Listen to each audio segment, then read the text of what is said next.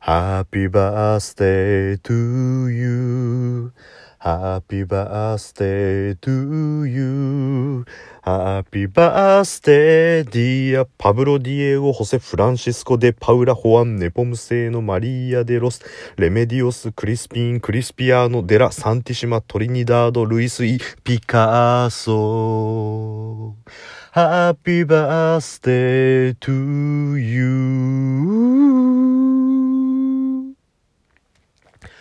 はい。というわけで、慶太郎のラジオの隙間でございます。いいですね。相変わらず冒頭ぶっ飛んでますね。もう、ブレない。本当か？ぶっ飛んでるってことはブレブレなんじゃねえかって話じゃねえかよ、もう。はい、ということでですね、えー、ラジオの隙間をお送りしていきたいと思いますが、えー、ギリギリでですね、現在この録音をしている、えー日時が10月の25日ということでですね、えー10月の25日といえば皆さんご存知ですね、ピカソの誕生日です。はい、慶太郎も今日初めて知りました。ねえ、本当に、このピカソ、こんな長い名前で、もう、正直に言いますと、この名前が言いたかっただけですっていうね。それと、あの、基本このラジオの隙間、一発撮りをしてる中で、一回で言えてよかったっていうところがね、ほっと胸を撫で下ろすっていうところなんですけれど、この正式名称、ピカソの正式名称は、一説によると、ピカソ自身も言えなかったっていうね、あの、言えなかったものを、あの、命名するなって話ですよね。はい。それではこちらでですね、えーこちらに記載されている内容をご確認いただきまして、お間違いなければ一番下にフルネームでご署名の方をお願いしますって言われたらどうすんだって話ですよ、これ。書けねえよ、こんなにっていう。まあというね、ピカソなんですけれども、まあ、ピカソは、あのー生きてるうちに成功したあの画家ということでね割と有名でございますけれどもまあ偉大な画家といして名が連なるのはやはりゴッホも挙げられると思うんですがこのピカソとゴッホというのは非常にこう対極的な人生を歩んでいる2人というところでねあの別にそんなに詳しいわけじゃないですけどピカソはあのちょっと調べたところによるとあの死後、えー資産がですね日本円にして約7500億ぐらいあったそうなんですよ。ただゴッホというのは、えー逆に非常にあの真逆の人生を歩んであの非常に貧乏な画家として生きてきてただこう創作活動自体は割と活発に行われていたそうなので約2,000点の作品を書き上げたそうなんですけど売れた作品が1点というねこう非常にこう対照的なあの2人だなと思うんですけれどなんかまあ確かに生きている人間として見たらピカソの絵もゴッホの絵もこうゆっくり見てみていい絵だなっていうのはいいかもしれないですけど描いてる本人としたらやっぱり生きてるうちに成功を収めたいですよね。だって死んだ後なんか別にどうでもいいもんみたいな感じじゃないですか。だこれが例えばこう慶太郎ラジオの隙間というのがこう生きてる間に毎日コツコツ放送してもほとんど誰にも聞かれないと。なんかリアクションもないし反応もないしおそらく誰も聞いていないし自分がラジオトークをやっているということを世の中に誰にもバレることなく生きていけるしみたいなでもなんか交通事故かなんかで慶太郎がこう亡くなってその瞬間にいろんな人に聞かれてなんか毎日10万アクセスとかになったらもうどうでもいいもんって話になりますよね。だからこう生きてるうちにやっぱこう成功を収めた方が勝ちなんだよなって思う。何の話してんだよ、本当に。まあまあまあそんなねあの今その聞いてもらう聞いてもらわないっていうくだりなんですけど昨日もちょっとそんなお話をさせていただきましてえーまあラジオトークは別の顔っていうところでねあのタイトルをつけて昨日お話しさせていただいたんですけれどまあラジオトークをは、えーやっているトーカーとしての皆さんは果たしてどういう立ち位置なのか、えー、自分のプライベートな人間関係にはオフィシャルにしているのかそうじゃないのかというところについてお話しさせていただいたんですけどこれはありがたいことにあのいろんな方が番組で取り上げていただいたりとかツイッターにリアクションをしてくれたりとか、あのー、したんですよ。なのであの今日今日一日だけでもゆうさとさんとか DJ よしさんとかなこさんとかクーンシルピさんとか MC ピーマンさんとかがあの私はこうですよってあれもなんかアクションに対してリアクションがあるっていうのはもう素直に嬉しいですねはい。なのであのもしあのこの番組を聞きつつも私のマイフェイバレット番組はこれですっていう別な番組を聞いてらっしゃるリスナーさんいましたらぜひあのそのトーカーさんにはなんかこうリアクションをしてあげると喋り手としてはあの非常に嬉しいので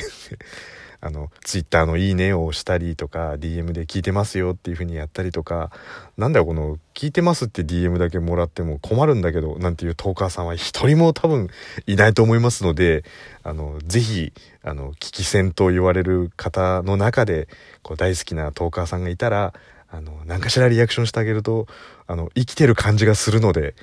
あの、ラジオトーカーさんを、あの、ゴッホのようにしないでくださいっていう。何の話だし、お前何の代表だよっていう いやいや、まあまあそんな感じでね。で、まあ皆さんが、あの言ってたところとしては、まあほとんどの方が、今回、まあ、あの、リアクションをいただいた方は、ほとんどの方が、やはりこう、自分がトーカーであるということを、周りに言っていないっていう方がほとんどだったんですよね。まあ、あの、なこさんだけは、とうこさんもね、番組を持ってらっしゃるので、そこで、あの、お互い知ってますよっていうことなんですけど、まあ、それ以外には、まあ、伝えてませんっていうところなので、まあ、ほぼ、ほぼ、自分の日常生活とラジオトークのトーカーというキャラクターというところは分けてやってらっしゃるというところであ僕だけじゃないんだなっていうのがあの感じたのともう一つ僕だけじゃないんだなと思ったのは、えー、一切それを言ってないにもかかわらずなんか周りが知ってるっぽいリアクションを取ってるっていうのもあのラジオトーカーあるあるみたいな感じだったんだなと思ったんですけど。やっぱりあるんですね、そういうことって。なので、ね、あの、言う、まあ言わずにこのままバレなきゃいいなとは思うんですけど、まあ MGP マンさんなんかはあのツイッターで、あの、変身ヒーローみたいな感じで、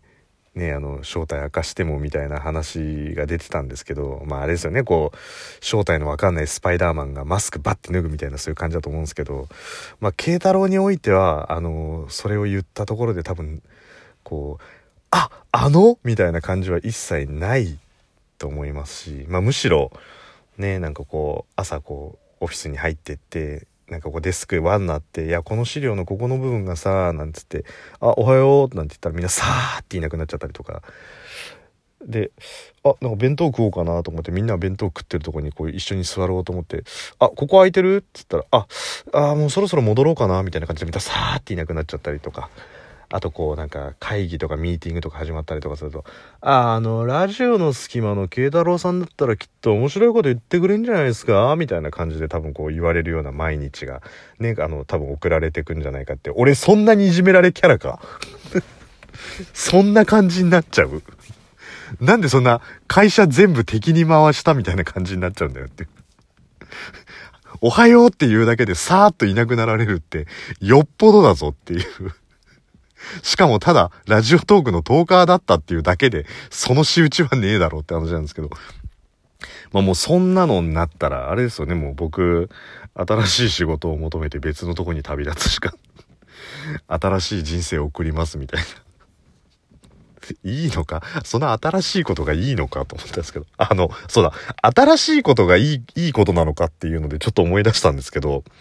あの、新商品とか新端末とかって、普通古いのより絶対的に芯がついた方がいいじゃないですか。新発売とか。でも、芯がつか、ついたものの方が逆になんか錆びれて見えるものをちょっと見つけまして、駅です。駅ですじゃねえよって話なんですけど、あの、横浜と新横浜とか、えー、神戸と新神戸とか、川崎と新川崎とか、札幌と新札幌みたいな、あれ全部新ついてる方がすっげえ錆びれてるんですよね。なんであんなに、こう、強引に芯つけちゃったんだろう。もう芯つけたからいいかと思いきや、横浜なんか超、あの、賑わってるじゃないですか。新横浜って横浜アリーナとか抜いちゃったらもう大して何にもないですからね。で、川崎と新川崎なんて、新川崎なんてあの、新つけていいのかみたいな駅ですし、あの、新神戸と神戸だって、神戸の方はなんかこう三宮があったりとかして、いいですけど、なんか新神戸とかになっちゃうと、なんか駅もなんか微妙な感じになっちゃったりとか、あれどんな願いがあって芯をつけたんですかね？知らねえよって話ですけど。あれ、芯をつけるとか、あれ、な新幹線の芯いや、違う、新札幌だって新幹線通ってないもんな。そうなんですよ。だからあの、芯がついてる駅ほど錆びれるルールみたいなのがちょっと軽太郎の中にも ふと思ったんで、